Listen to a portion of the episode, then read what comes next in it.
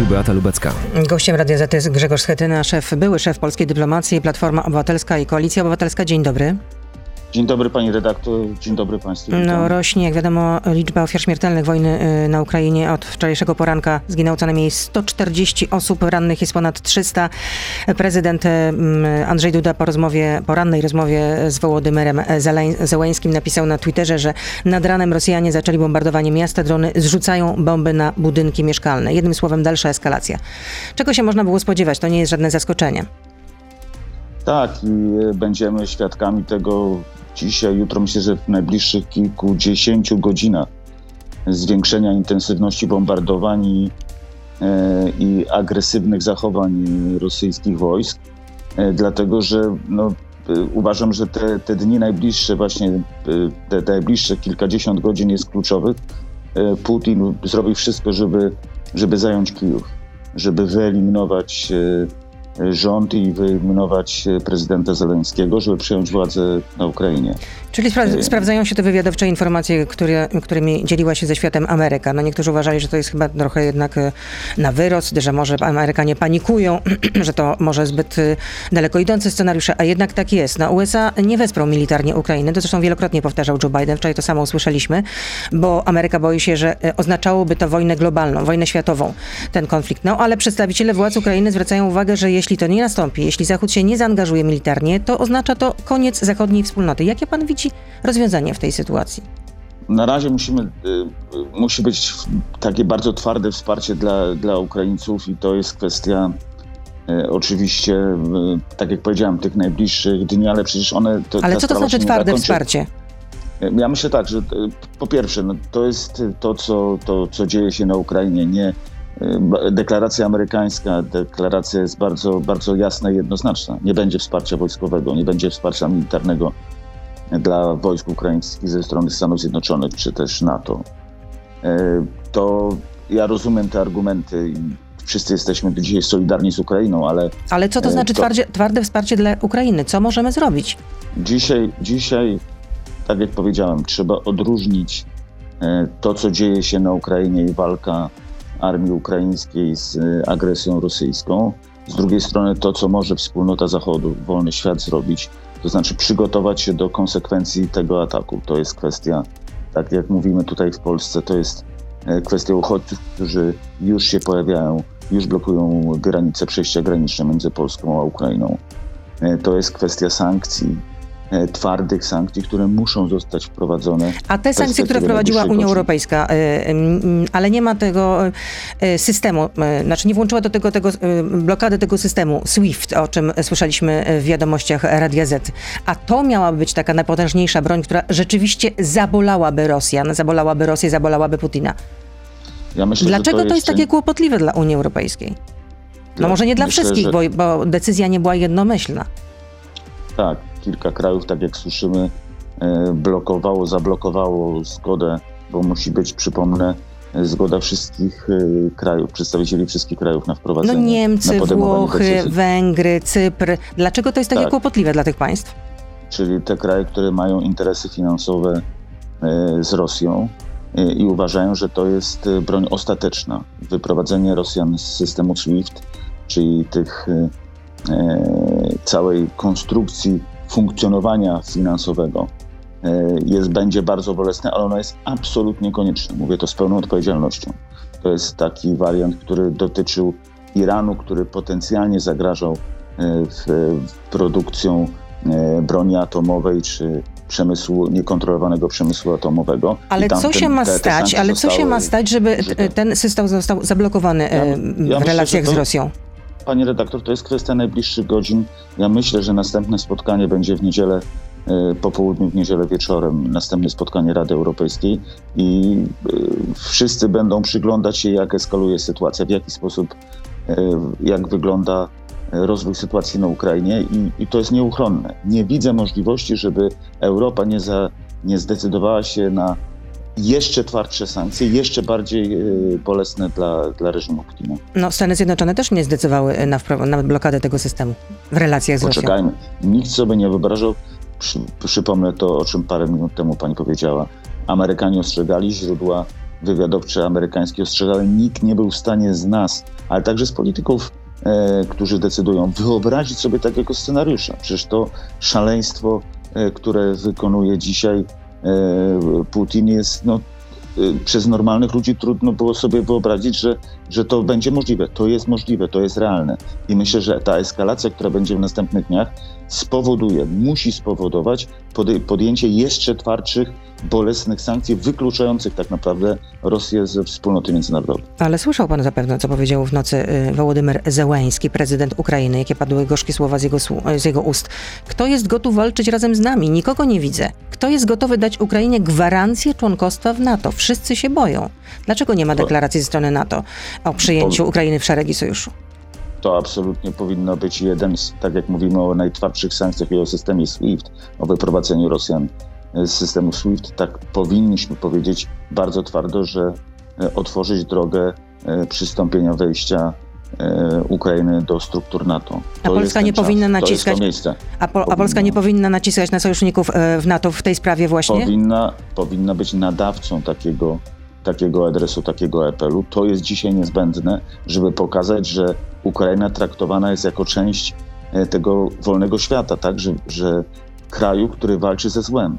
Nie możemy pozwolić na to, żeby to, co, o czym mówi prezydent Załęski, że Ukraina została sama, zostawiona sama sobie, żeby to miało znamiona e, prawdy. Dzisiaj jesteśmy, dzisiaj, jutro i przez następne dni jesteśmy solidarni z Ukrainą w jej walce z agresją rosyjską. No pierwszym, który wystąpił z takim pomysłem, to, to był Aleksander Kwaśniewski, że tam był wtedy gościem Radia Z, były prezydent. A jak traktować Niemcy, Włochy, Cyber, Węgry? To są sprzymierzeńcy Rosji w Unii Europejskiej? Nie, proszę, nie. Te deklaracje, które słyszymy, one są ciągle obciążone historią, zaszłością, zobowiązaniami, relacjami. Proszę zobaczyć, jak wielu polityków zachodnich pracuje dzisiaj w firmach rosyjskich, jest finansowanych przez Rosjan. Nie mówiąc o Nord Stream 2, przecież to i, i były kanclerz Niemiec, i i były premier Francji. Ale Rosja chyba nie, nie przez przypadek proponowała takie intratne stanowiska prominentnym politykom e, Europy Zachodniej. Uzależnić byłych polityków, najchętniej polityków Zachodu, żeby mieć możliwość wpływania na ich decyzyjność, e, na, która nie będzie, żeby ich decyzje nie, nie, nie szkodziły Rosji. No to jest stara historia jak świat, jeśli chodzi o o, o rosyjskie i sowieckie metody budowania takich, takich relacji. Ale chcę powiedzieć, że to jest historia. Dzisiaj ona się pisze zupełnie na nowo. Jesteśmy w nowej rzeczywistości. Jesteśmy na wojnie. Widzimy, ona jest za naszymi granicami. Wszyscy ją widzą. I kraje wolnego świata, Rada Europejska, Unia Europejska musi zmienić swoje, e, swoje e, podejście do tej kwestii. Ja czytam, czytałem dzisiaj e, niemieckie E, niemieckie gazety i widziałem wypowiedzi polityków CDU, chociażby Norberta Redgena, szefa Komisji Spraw Zagranicznych Bundestagu. Bardzo twardo, jeśli chodzi o sankcje, bardzo twardo, jeśli chodzi o system SWIFT.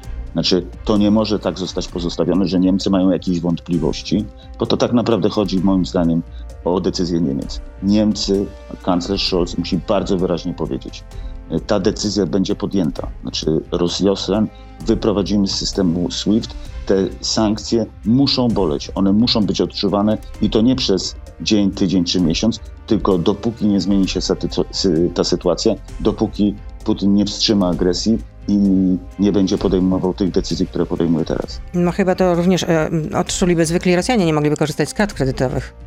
Tak, musi być, ale mówię to z całym, z całym przekonaniem.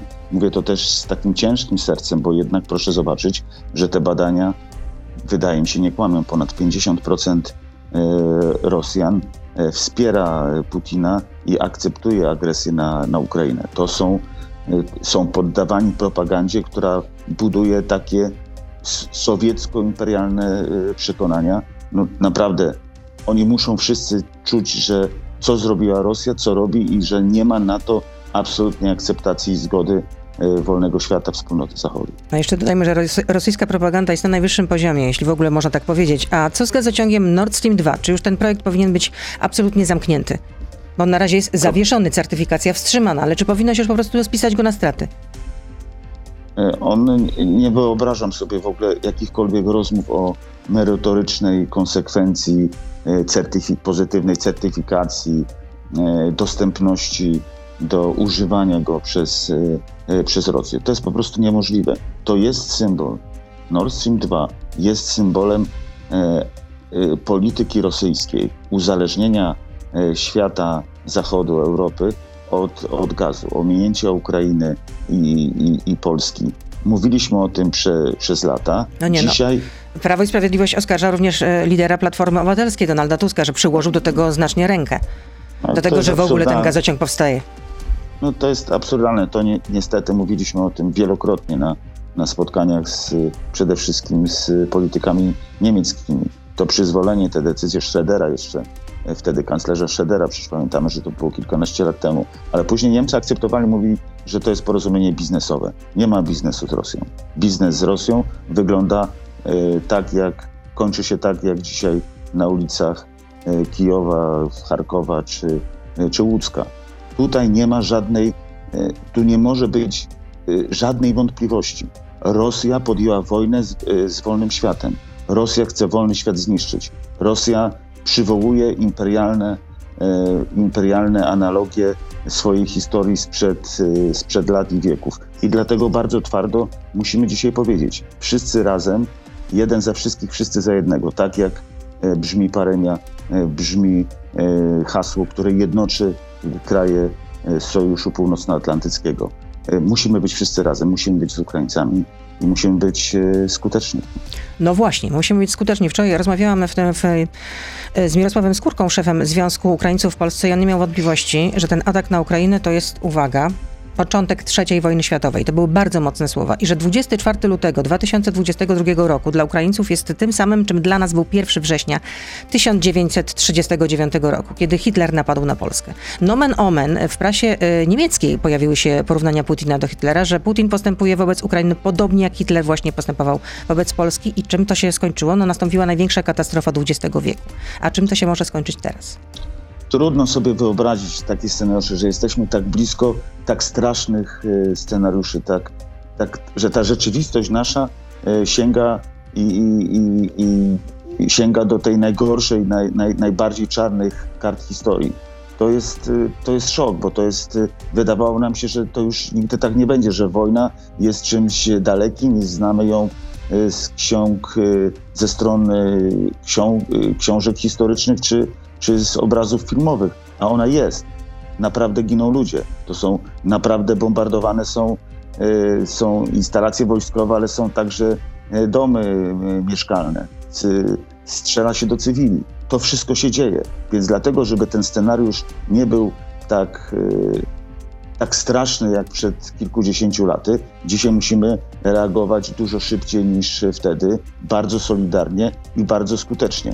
Czyli I, co, w takim razie SWIFT to jest jedno, co jeszcze? Natychmiast, tak. Co znaczy, jeszcze? Musi być, muszą, być, muszą być bolesne sankcje, które będą wprowadzone od poniedziałku. Mówię zupełnie wprost. I muszą, e, to są, to są kwestie, pani redaktor, decyzji, które muszą być, muszą zaboleć każdego Rosjanina. Czy powinny zaboleć od... też bezpośrednio osobiście Władimira Putina? No on nie został objęty ale, sankcjami. No tak, to, bo, bo nigdy nie było takiego obyczaju, ale nigdy też przez ostatnich kilkadziesiąt lat kraj, jeden kraj w Europie atakował e, drugi, chcąc zabrać mu niepodległość i, i niezależność i, i, podmiot, i suwerenność. Więc dlatego te sankcje, ta historia, którą musimy napisać, jest zupełnie inna niż ta, e, ta dotychczasowa, bo nigdy tak nie było takiego, takie rzeczy po prostu w XX wieku po, po, po II wojnie światowej się nie działy. Dzisiaj się dzieją i to wymaga e, absolutnie nowych rozwiązań. Bardzo e, dobrze przemyślanych i konsekwentnych. Nawet w XXI wieku też nic się takiego nie działo. Mirosław Skórka, powołam się jeszcze raz, mówił, że Ukraina potrzebuje wsparcia zbrojnego. A co robią Niemcy? Nawet po rosyjskiej inwazji niemiecki rząd wyklucza dostawy broni na Ukrainę. Chociaż niektórzy tak, politycy ja już tam biją się w piersi, że jednak to jest błąd, że trzeba było wysłać broń zanim nastąpiła inwazja, zanim nastąpił atak e, Ukraińców, e, no, przepraszam, Rosjan na Ukrainę, e, że to po prostu tylko zachęciło Moskwę. Ta bierność. Szukałbym, te, szukałbym tego, co jest wspólne, pani redaktor. Będą różnice, ale tak jak cytowałem polityków CDU i dziennikarzy, komentatorów niemieckich, uważam, że musimy zbudować wspólnotę celu i wspólnotę działań.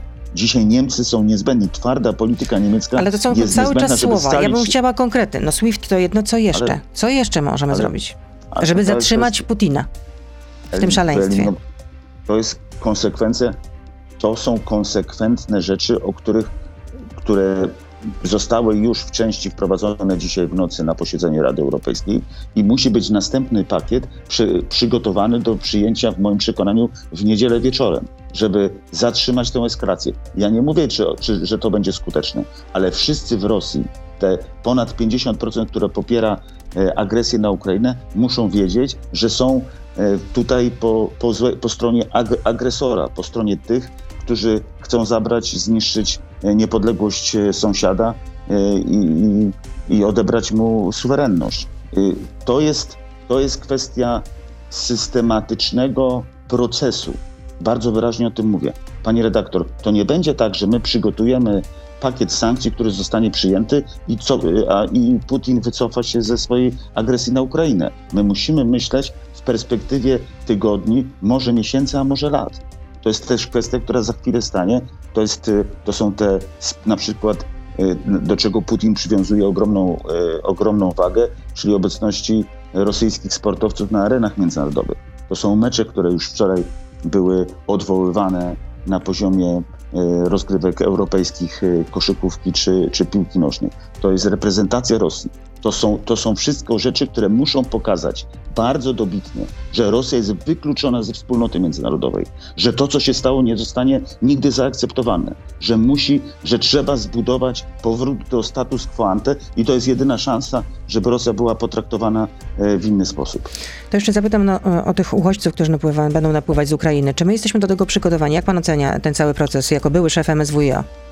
uważam, mówię to z ciężkim sercem, to jest bardzo poważna sprawa, ale e, ona wymaga nie konferencji prasowych i zapowiedzi, tylko wymaga już dzisiaj obecności Straży Granicznej, wojska e, na każdym, na każdym e, przejściu granicznym w województwach lubelskich i podkarpackich, czyli na, granicą, na granicy polsko, e, polsko-ukraińskiej. My musimy w dobry sposób to skoordynować, bo ludzie z, będą się gromadzić, już słyszymy, słyszeliśmy w Państwa serwisie, już jest kilkunasto, 15-20 kilometrowy korek e, w Medyce po stronie ukraińskiej.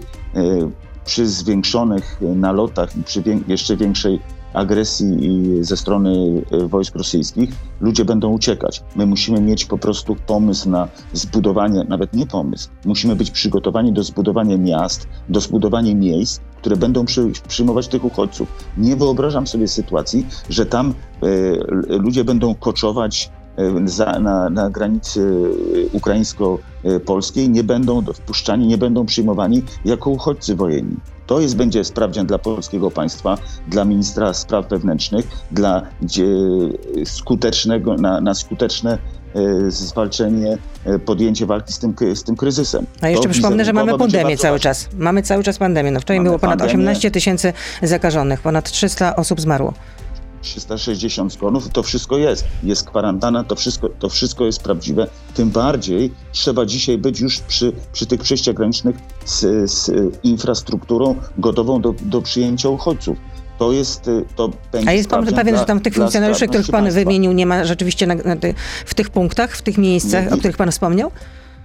Słyszę o, słyszę o ogromnych kolejkach. Nie widziałem sygnału oprócz konferencji prasowych i deklaracji w Sejmie wczoraj. Nie widziałem e, decyzji, które otwierałyby czy przygotowywałyby transfer e, miejsc czy, czy takich e, namiotów, całej konstrukcji, tak naprawdę miasteczek, takich punktów, które mogłyby przyjmować uchodźców, uchodźców po stronie polskiej. Nie widziałem, te, nie widziałem tych decyzji, nie widziałem takich, takich miejsc. Wiem, że to musi zostać zrobione, bo to za chwilę, za chwilę już dzisiaj CNN pokazuje, granicę pokazuje ze, po stronie ukraińskiej, e, z, po stronie ukraińskiej e, uchodźców, e, uchodźców z Ukrainy, którzy uciekają i stają przed granicą Unii Europejskiej, na granicy polskiej i nie mogą przejść na drugą, na drugą stronę. To jest sprawdzian naszej skuteczności, skuteczności państwa polskiego. Dziękuję za tę rozmowę. Grzegorz Schetyna, były szef polskiej dyplomacji, były szef MSWiA, był z nami e, członek Platformy Obywatelskiej, był lider zresztą. Dziękuję bardzo pani redaktor. To był gość Radia Z, a po ósmej gościem Radia Z będzie Paweł Soloch, szef Biura Bezpieczeństwa Narodowego. Zapraszam. To był gość Radia Z. Słuchaj codziennie w Radio Z i na player radioz.pl.